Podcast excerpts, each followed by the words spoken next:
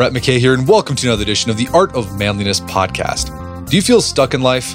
Inwardly, you keep repeating the same thoughts, outwardly, you keep repeating the same routine, and on and on a cycle of unhappy disappointment goes. To break the cycle, maybe what you need to do is watch a film that has become synonymous with this kind of stuckness Groundhog Day, which my guest says contains the roadmap to escaping a life lived on autopilot. His name is Paul Hannam. He's the author of The Wisdom of Groundhog Day How to Improve Your Life One Day at a Time. And today on the show, Paul unpacks the deeper philosophical layers of what's considered one of the best movies of all time. Paul explains how the film teaches us that to escape the ruts of what he calls the Groundhog Day condition, we must first make an interchange where we learn to approach life in a more grateful, present focused, engaged way. From there, we can embrace the film's unique strategy for change, which is to experiment with doing something new every day, thereby refining and improving our lives through the process of trial, error, and progressive improvement. After the show's over, check out our show notes at aom.is slash groundhog.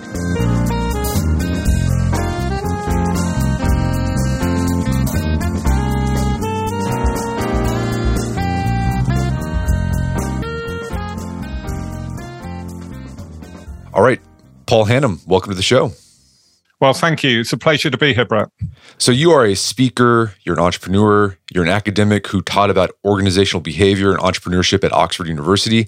You've also written a book about the surprising wisdom that can be found from the 1993 cult classic Bill Murray film Groundhog Day. I'm curious, when did you start thinking about the life changing insights contained in Groundhog Day? I mean, what was going going on in your life when you thought this movie resonates? Well, you know, I first watched this film in 1993, the year it came out, and I thought, wow, what a what a brilliant comedy. It was hilarious and magical.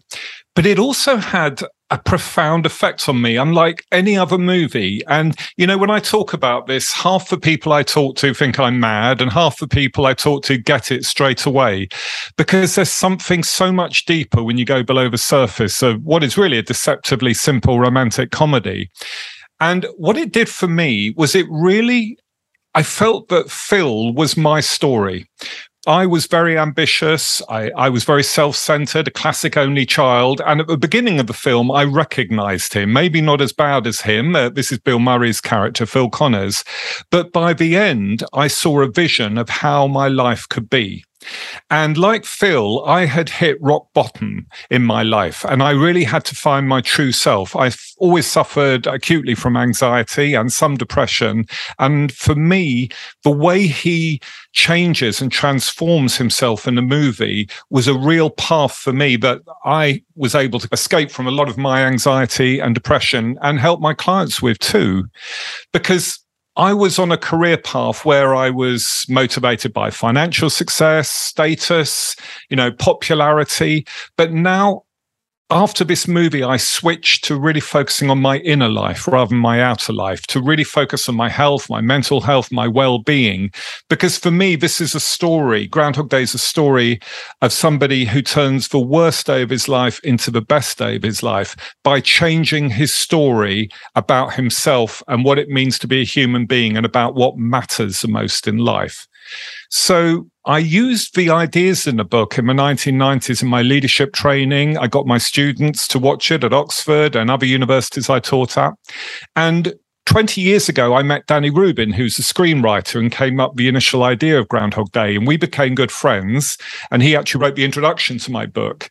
And when, through my conversations with him, I really understood the deep spirituality and philosophy underneath this book. And the reason it has been chosen as one of the most spiritual movies ever made which unless you can understand what Danny was talking about and the real meaning of the transformation in this uh, movie is quite difficult to get.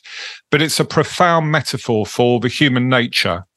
And you know your when I think about the art of manliness, a lot of self help books are written for an audience which is men and women. And I would say, I don't know exact numbers, say 75, 80% of self help books are, are uh, bought by women. But what I found with my book and Groundhog Day, it appealed particularly to men because it was almost like a comedy, gave them permission to think about their inner life, think about and talk about their feelings. So it's a great way of opening a conversation about a whole range of personal development areas. Okay, for those who aren't familiar familiar with the basic plot of the movie, I mean, it's become such a cultural touchstone. I mean, when you talk about you know something that happens over and over again, people just say, "Oh, it's like Groundhog Day." It's become that embedded in our culture. But for those who aren't familiar, maybe a refresher. What's the the Reader's Digest version of the plot of the movie? Sure. Well, it's a tale. Groundhog Day is a tale about a very cynical, ambitious weatherman, uh, Phil Connors, who's played by Bill Murray, and how he becomes trapped in the small town of Punxsutawney and reliving the exact same day, February the 2nd, over and over again. Now, there's a lot of debate about how long he was there, and Danny is never going to tell me. Maybe he's not sure, but we reckon around about 20 to 30 years will give you a good idea of repeating the same day. And through this, he goes through the whole spectrum of emotions. Uh, at first, he has fun with it.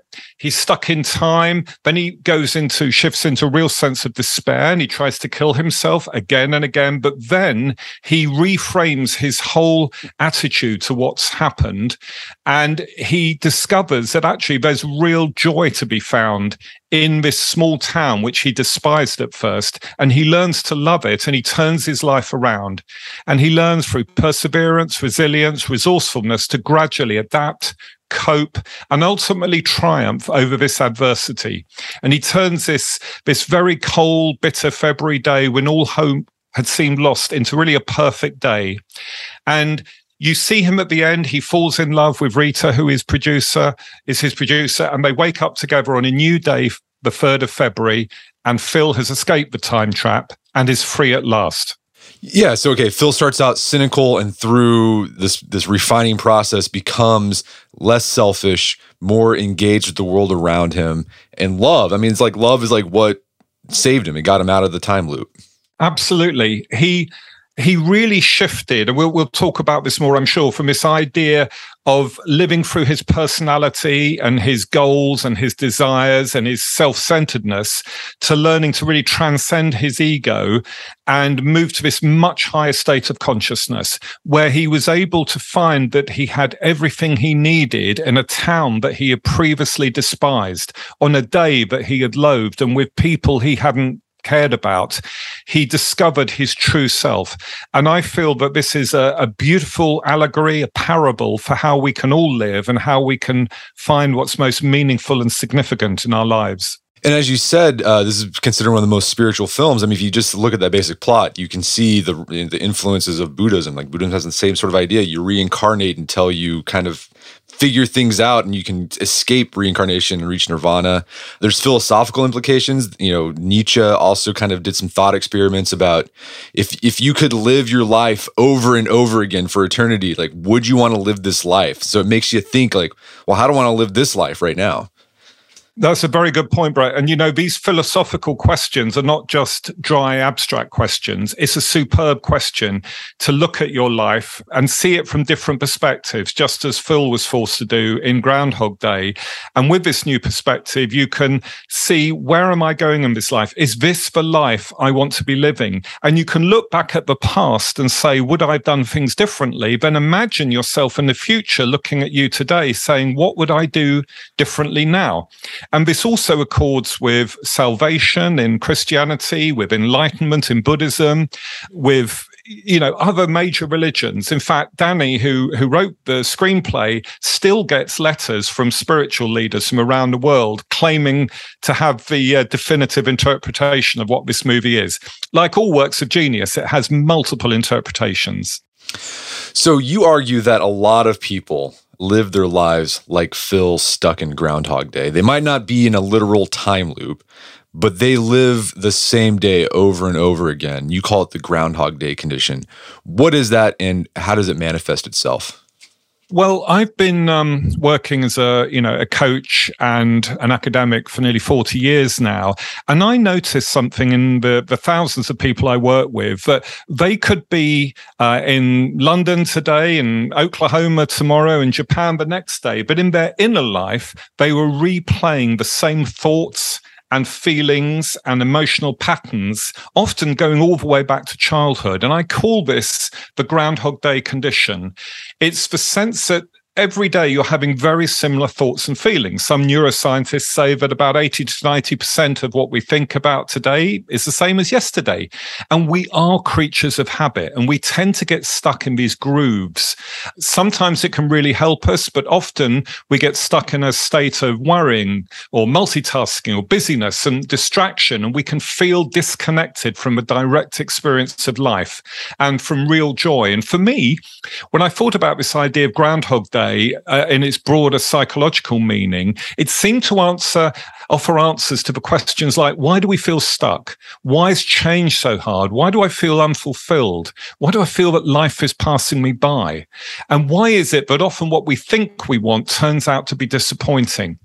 And with Groundhog Day, it allows you to excavate below the surface and see what's really going on in your habitual thinking and feeling, which most of us never do. Most of us, when we feel sad or unhappy, we try and change something outside of us. You know, we, we go away, we go on vacation, we might change job, partner, or where we live, but it rarely fixes the issue or the problem. It's only when we change from the inside out that we make real change. And that's what Phil does in this movie. Okay, so you highlight in the book you know, some of the symptoms that you've noticed in people who you have this Groundhog Day condition. Uh, feeling that you're stuck. I know I'm sure a lot of people felt like that. Compulsive thoughts and feelings. That have, that's a big that's a symptom of you know anxiety and depression. You kind of have these reoccurring ruminating thoughts that aren't productive, living on autopilot, a sense of meaningless. I'm sure everyone listening has had those moments when they're lying in bed thinking, what's the point of it all? What am I doing? And then, yeah, the powerlessness to change. Like you think everything is determined by your outside conditions. Absolutely.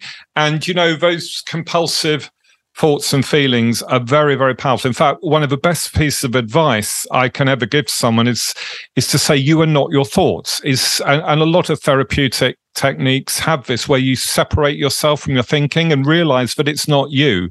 Often it's just noise. But when you suffer from depression, or anxiety, you take your thoughts far more seriously and you ruminate on them, as you mentioned. And I sense that in Groundhog Day, he learned to break away from thinking all the time and just experience life more in being mode rather than thinking mode. And that's something I feel we've we all need to do because we're in we live in a civilization where everything is around our thinking and and about constantly being distracted. It's the reason you know the world health organization has said by 2030 depression is going to be the biggest health problem in the world. Now a lot of it's down to the pandemic, you know, political problems, wars, uh, economic crises. But I feel at its root is in our civilization, we've become disconnected from ourselves and we are caught, we get caught in these thinking loops where we're fixated on what we don't have, on what we believe will make us happy. And as psychologists talk with a hedonic treadmill, it, once you get on that, you can never get off because you're never going to be able to satisfy this, this constant hunger for more more. And Groundhog Day is a great story for illustrating this, in my view. Well, you also highlight the, you know the the causes or of Groundhog Day condition. We talked about your mind, you know, these cognitive processes and preferences for, you know, rumination that aren't healthy or productive. But you also talk about just your life history can cause it the way you're parented your education you, your the type of career you choose and like you're surrounded by people who they're all pursuing a particular goal and you think well i need to do that because everyone else is doing it but that might not be good for you very much so. You know, my my view, and I think this is becoming more prevalent amongst psychologists, is that we have multiple personalities at some level or sub personalities. They're different parts of us.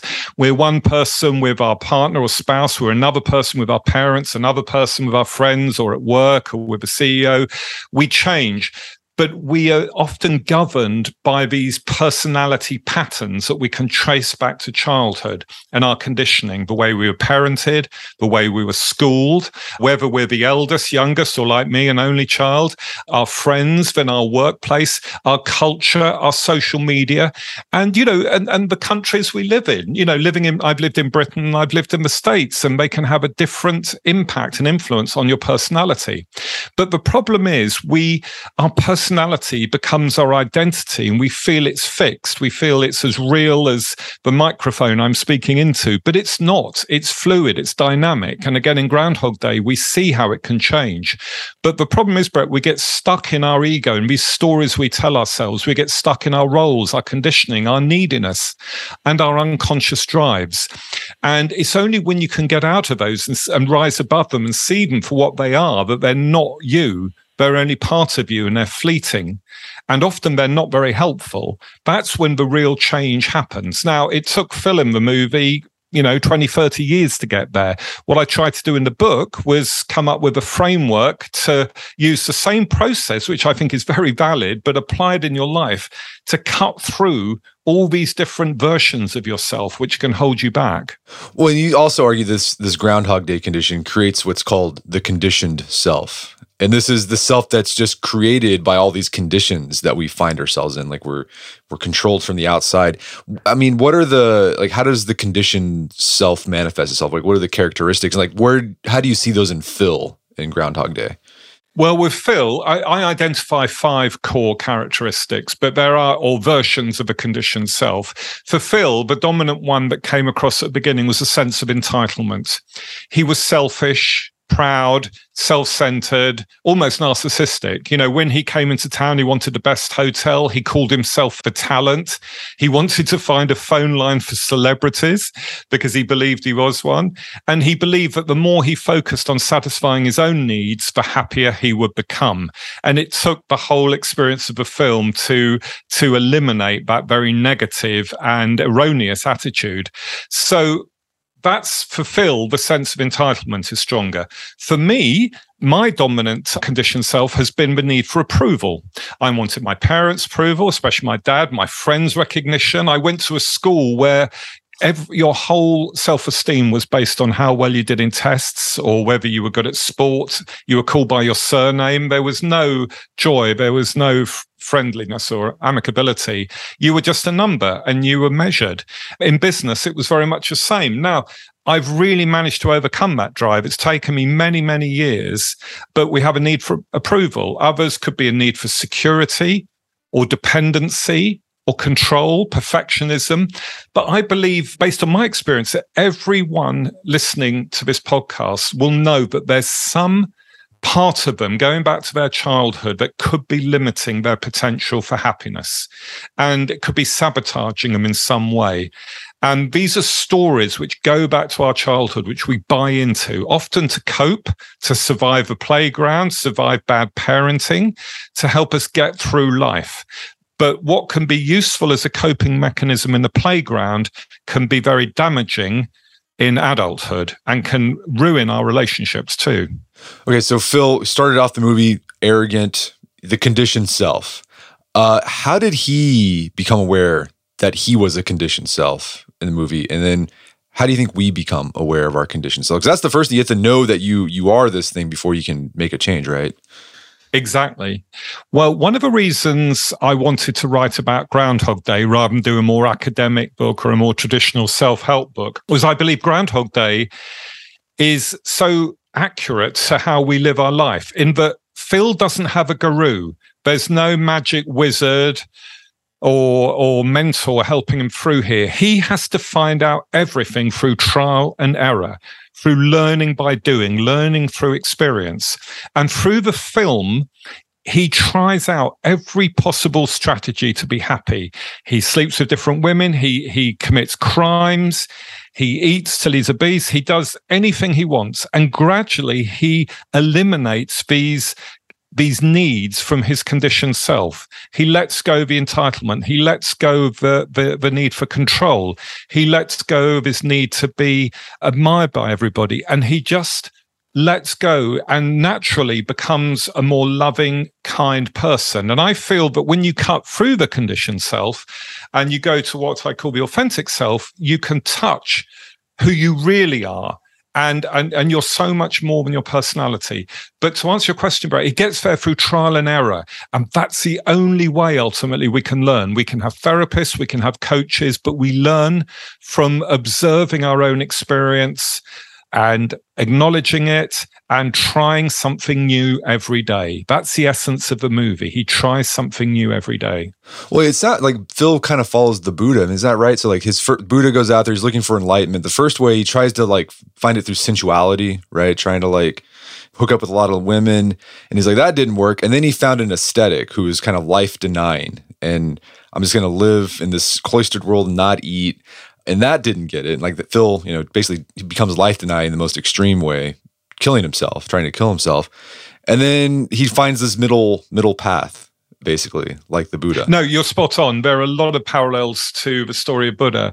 But you know, I, if um I'd encourage everyone to, to stop and think for a moment about what is their story about what will make them happy. What do you think will make you happy? Because in the movie, Phil has this unique opportunity through the time loop to test out every possible strategy for living. Everything, because he's got infinite time. And as far as he knows, he's trapped in time forever, for eternity.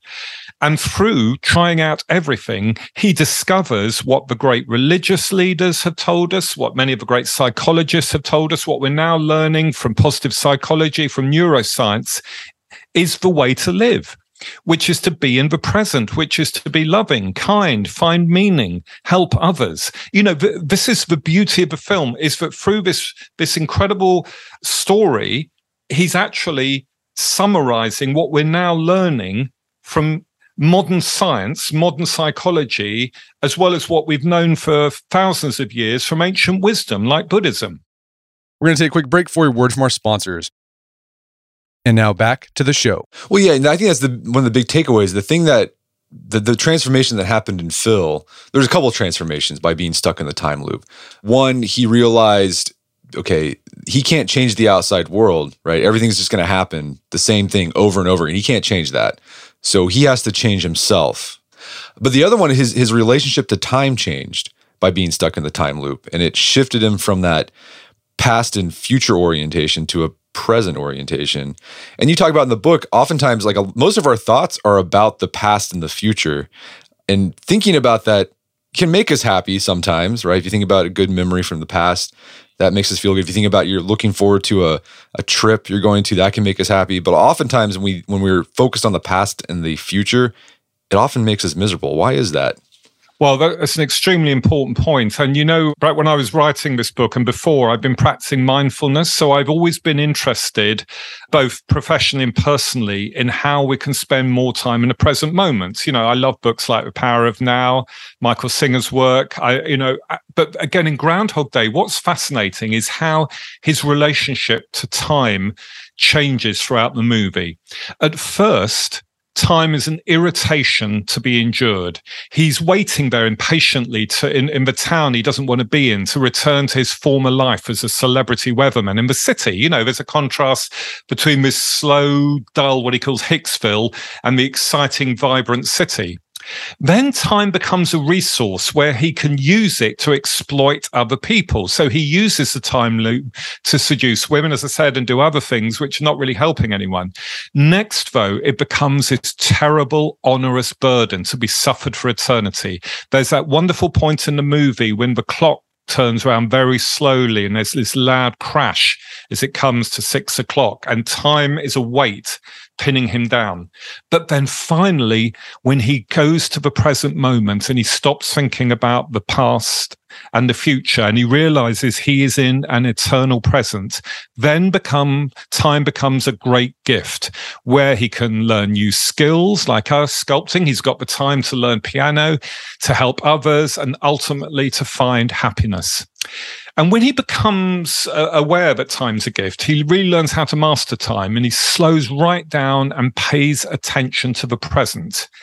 And he reframes what had become a terrible, what previously been a terrible day when he was just focused on the, the past, what he'd lost, and the future, how he could get, get out of there, and became grounded in the present moment. And that's where his happiness lied. And ironically, it's only when his future was removed that he could really recognize the gift of the present moment. And he says to Rita at one point, no matter what happens tomorrow or for the rest of my life, I'm happy now.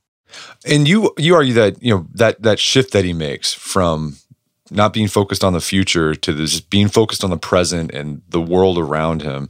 Like he achieves, and going back to sort of the, the religious motifs in this movie, he achieves a, a state of grace in this time loop. Very much so. For me, a state of grace is a phrase. Um, it's not a common phrase, but it, to me, it means being in the present. It's a peak state when you feel most calm, most present, and most alive. It's when you're in the flow or maybe what Maslow calls self actualization. If you look at the characteristics of that, it's about being present and alive. And Phil achieves this state when he changes his story about what's happened to him. And the key moment in the movie, the real pivotal moment, is when he's trapped in a time loop and he's teaching Rita to flick cards into a hat, another useless thing he's learnt in the time. And she asks him, Is this what you want to do with eternity? Then she suggests that eternity could be a blessing in disguise. She says to him, I don't know, Phil, maybe it's not a curse. It just depends on how you look at it. Now he begins to realize that the time loop is a blessing and he shifts to this state of grace. He shifts to a higher level of consciousness. You could call this enlightenment. Um, but whatever your views, he fundamentally changes the way he looks, the way he acts, everything about him shifts.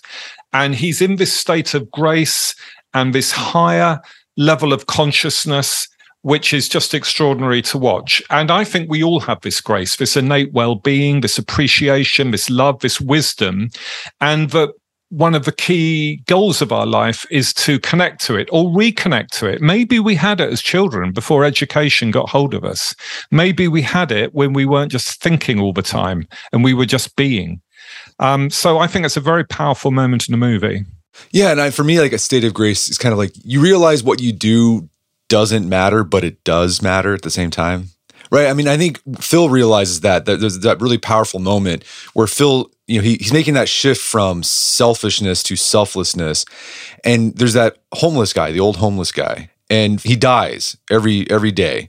And Phil at first tries to save him. And you can tell that he's like, I got to save this guy. And he gets really frustrated that he can never save this guy. This guy will just keep dying. And then he realizes, I'm, I'm not to be able to save him he's I can't do anything about that. But what I can do in the meantime, I can just I can give this guy a warm meal. I can be kind to him. That's what I can do. And once you let go of that, I mean, that's I think that's that state of grace. Like he knew he couldn't change anything, but he knew he could do something now. Yeah, that is um, again a very important part of the movie where I think several things are going on here. Everything you say is absolutely true. He realizes it's not not everything is going to have an end goal or an end state. He's not going to be successful in everything, but it's the actual act of doing it. It's the quality of his moment to moment life that's more important in a way than actually what happens. And we live in a, a, a culture where everybody's focused on goals and achieving things and, and end states. We're all working towards these, these end states we think will make us happy but it's the true truly happy people are people who enjoy the journey. I know this is a cliche but the movie really brings that out. But there's something else about the old man that i think is critical here and that is at some point, Phil could almost believe that he was divine, that he was a god, he had almighty power. But when he realizes he can't save the old man, he lets go of a lot about hubris and a lot about pride and has an even deeper compassion for other people because it's a compassion that we are all, you know, he, he, he can't save everyone and that people are going to die and not even he can fix that. And that gives him a deeper appreciation of human nature and a deeper compassion, in my view. So, how do you think we can make that shift from to this present focus and get into that state of grace without having to be stuck in a literal time loop? Like, what do you what does that look like on a day to day basis? Well, I think there's a number of things. I think mindfulness is incredibly important. And I'm sure you've had many guests who talk about mindfulness, but mindfulness allows you, even momentarily, to escape from the noise, escape from all the future projections and just be. For me, being out in nature is critical. We have forgotten that this world is a miracle. Groundhog Day is a story of how he discovers that his life is a miracle, that even in this town, which he hated at first, with these people he was contemptuous of, he has everything he needs to be happy. And so, whether it be through mindfulness, through gratitude practices, through being in nature, through volunteering, there's many different roads to get there. I encourage everyone to spend far less time focusing on what you don't have or what you think will make you happy and far more time focusing on what you do have. We've known this for thousands of years. And but now we know, you know, places like the University of Berkeley have a massive department dedicated to the study of gratitude. And we know from many studies that the people who are the most grateful are also the happiest and also that people who might be billionaires, but they worried why they've got less billions than their main competitor are going to be miserable in many ways. But the whole of our society is set up for scarcity, for focusing on what we don't have and what we do have. So we need to have rituals and behaviors to counteract these social and economic forces, which are always based on scarcity and lack. Yeah. So, okay, mindfulness, I think just paying attention more to the world around you. That's the big shift that happens with Phil. He actually starts engaging with this small town and he realizes, well, here's this homeless guy, and then here's this person. This person has a story. I mean, he just instead of seeing these people as means to an end, he starts seeing the world around him as, as an end. That's very true. And, you know, in, in the work I do with leaders, we have a model called transactional leadership and transformational leadership. Transactional leadership is where you lead or manage people as a means to an end. You treat people almost like pawns on a chessboard to control them, to achieve your goals, increase productivity. And it, it takes all the emotion out of it. Transformational leadership is a view that everybody you come across, you can transform, you can improve their life. It's about giving, not taking. It's about helping people feel good about themselves. And Phil goes from being very transactional to being transformational. And he does that by letting go of his ego and reconnecting to his deeper self. Well, you argue, and I think you mentioned this earlier, that one of the most powerful lessons from Groundhog Day is that all of life consists of skills that you must practice to master. How did this idea show up in the movie? Well, I think the unique if you like, model or strategy coming out of Groundhog Day. If you're looking at Groundhog Day as a template or as a blueprint for your life, a lot of what I've said you can find in other books, you probably find in other movies. But what I think is unique about Groundhog Day is this concept of practice, is establishing what skills do you need. And I think that Phil learns a whole range of skills through resourcefulness, resilience, appreciation, how to change each day, a growth mindset, you know, how to grow through learning, how to create a positive intention at the beginning of a day, and how to find meaning. But these are all skills. They're not just attitudes, they're skills. And the genius of Groundhog Day is how he learns. He learns by changing something small every day through incremental small daily changes.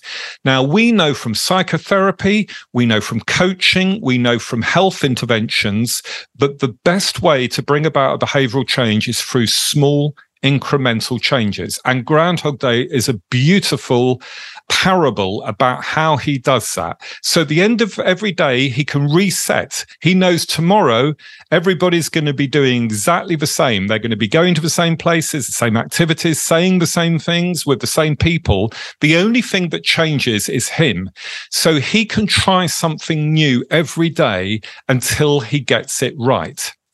And my feeling is from working, as I say, with thousands of people, coaching and leadership, is those people, maybe about 10 or 20% of people who really get the big changes in their life, it's not because of knowledge, it's not because of desire, it's not because of personality, it's because they change their behavior. They do the work, they do the practice. And Groundhog Day is all about somebody who does the work and and so i think that's the absolute key to this you know in terms of if you want to change your life and the biggest message of the movie is that daily practice okay yeah so with this trying something new every day doesn't have to be anything big i mean just try doing little things in your behavior or your daily routine so I'm thinking of some examples here, like, you know, try doing an act of service for your wife every day, see what happens. Say no to people when they ask you to do something you don't want to do. Instead of, you know, looking at your phone first thing in the morning, try meditating for five minutes before you pick up your phone. Or you could try, if you if you watch Netflix at night before you go to bed, try reading a book instead. But as you say, the key is just to pick one thing. You don't have to pick multiple things at the same time. Just focus on one thing at a time and then see what happens. No, absolutely. And, you know, with Phil, he learns to play the piano, he learns ice sculpture, he learns other skills, but he also learns the art of living. Now, he doesn't even learn that consciously. He doesn't sit down with a self help book, but he just learns it through his experience.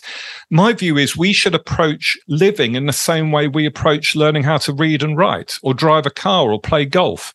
And through practice, all the skills are out there. There are free courses all over the internet from some of the best universities in the world, but it's how you practice practice. That is the absolute key here. Yeah, so like big life skills, you know, the quality you talked about the quality of your life is determined by the quality of the small decisions you make. So get better at decision making. That can be a big game changer. Yeah, and in um, again in groundhog day he can see how his decisions work out. Now because he can try something on a thursday and the next day he'll know whether it's worked or not. And he can make these small little changes and, and monitor results. But we can do this too. If you've got a difficult boss try saying something new to them tomorrow. Try a new approach. Try smiling more and just notice what happens. The worst thing is we get stuck and this is the groundhog day condition we get stuck in these habitual default reactions and responses to things, but we can only change through trying something new, which he does again and again.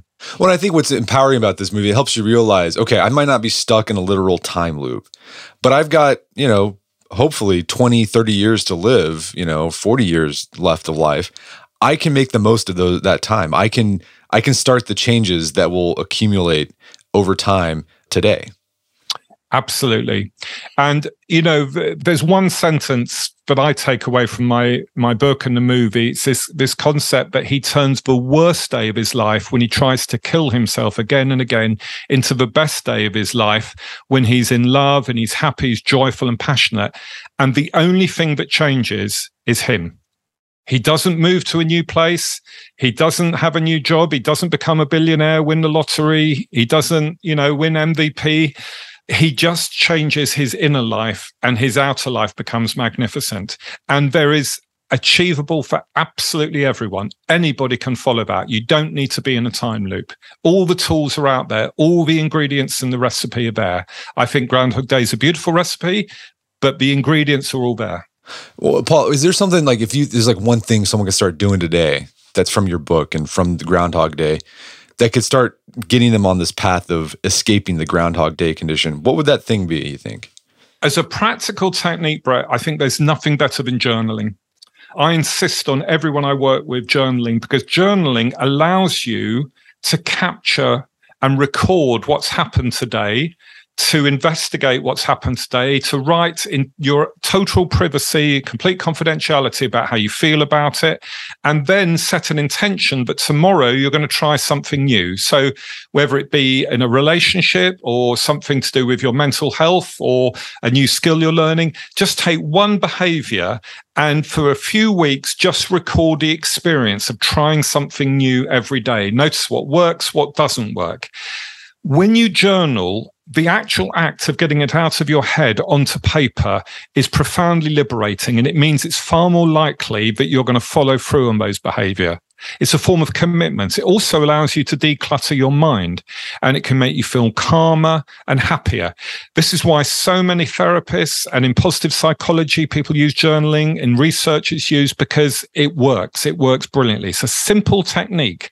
Um, there are there are many many others, but that was the one I would encourage you if you want if you like this idea of Groundhog Day and this daily change. Start recording your day and see each day almost as a lifetime. And when you wake up tomorrow, you can be reborn, you can reinvent yourself. You can wipe the slate clean from t- yesterday and reinvent yourself today. And journaling is the mechanism to do that.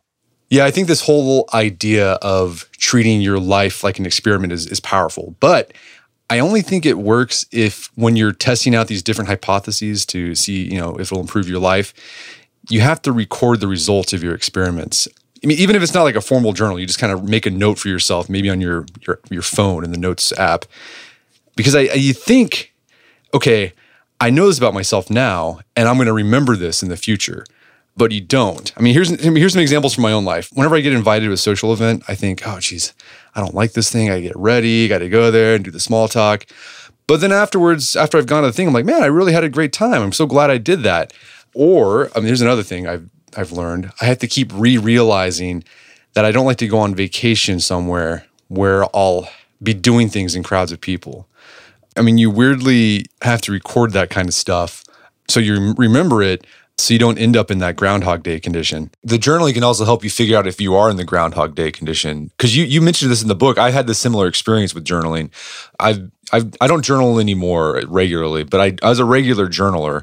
And one thing I noticed that, okay, stuff would, different stuff would happen and I'd write about it. But there's this underlying current of just pessimism and negativity that I could see that would happen you know 20 years ago 15 years is, is the same thing i was like okay i'm repeating these thought patterns over and over again i need to do something about this and i think you you mentioned you had the similar experience Oh, absolutely. Again, one of the reasons I wrote the book was I was living what most people say was an amazing lifestyle. I lived in a, you know, 9,000 square foot house in one of the you know most luxurious real estate in in uh, California. I had very successful businesses. I was flying first class around the world. But when I looked at my journals, it was the same anxieties, the same insecurities, the same resentments, the same fears day after day after day.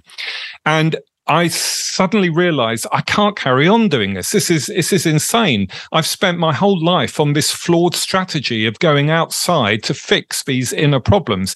And through journaling and looking at my journal and seeing this year after year, I realized I, I thought, well, I'm either insane. I've got to. there's something going on here, and uh, it really woke me up because a journal is a, re- a record, and we forget things. You know, we easily forget how we feel. We forget our moods. We can we can remember dates, we can remember people, but we lose sight of our feelings and experience. But when you look back at it and investigate it and learn techniques for questioning it, you know, like what else could this mean? What else could cause this? What could I do next to help me get through this? There's some beautiful questions you can learn from cognitive therapy, acceptance, commitment therapy, and many different techniques. It's all available on the web and in very good books. But just the act of journaling makes yourself your own coach, your own mentor. Well, Paul, this has been a great conversation. Where can people go to learn more about the book and your work? Well, sure. Well, on my website, I have um, excerpts from the book and more about me, which is paulhannam.com, www.paulhannam.com. My book is The Wisdom of Groundhog Day. Most of my time now, I'm doing a lot of work around mental health. I have been for years, which I think is the, you know one of the most serious issues in the world right now. And you know, find out more about me there, most definitely. Well, Paul Hannam, thanks for your time. It's been a pleasure. Thank you very much. My guest is Paul Hannam. He's the author of the book, The Wisdom of Groundhog Day. It's available on Amazon.com. Also, check out his website, paulhannam.com, and check out our show notes at aom.is slash groundhog, where you find links to resources we delve deeper into this topic.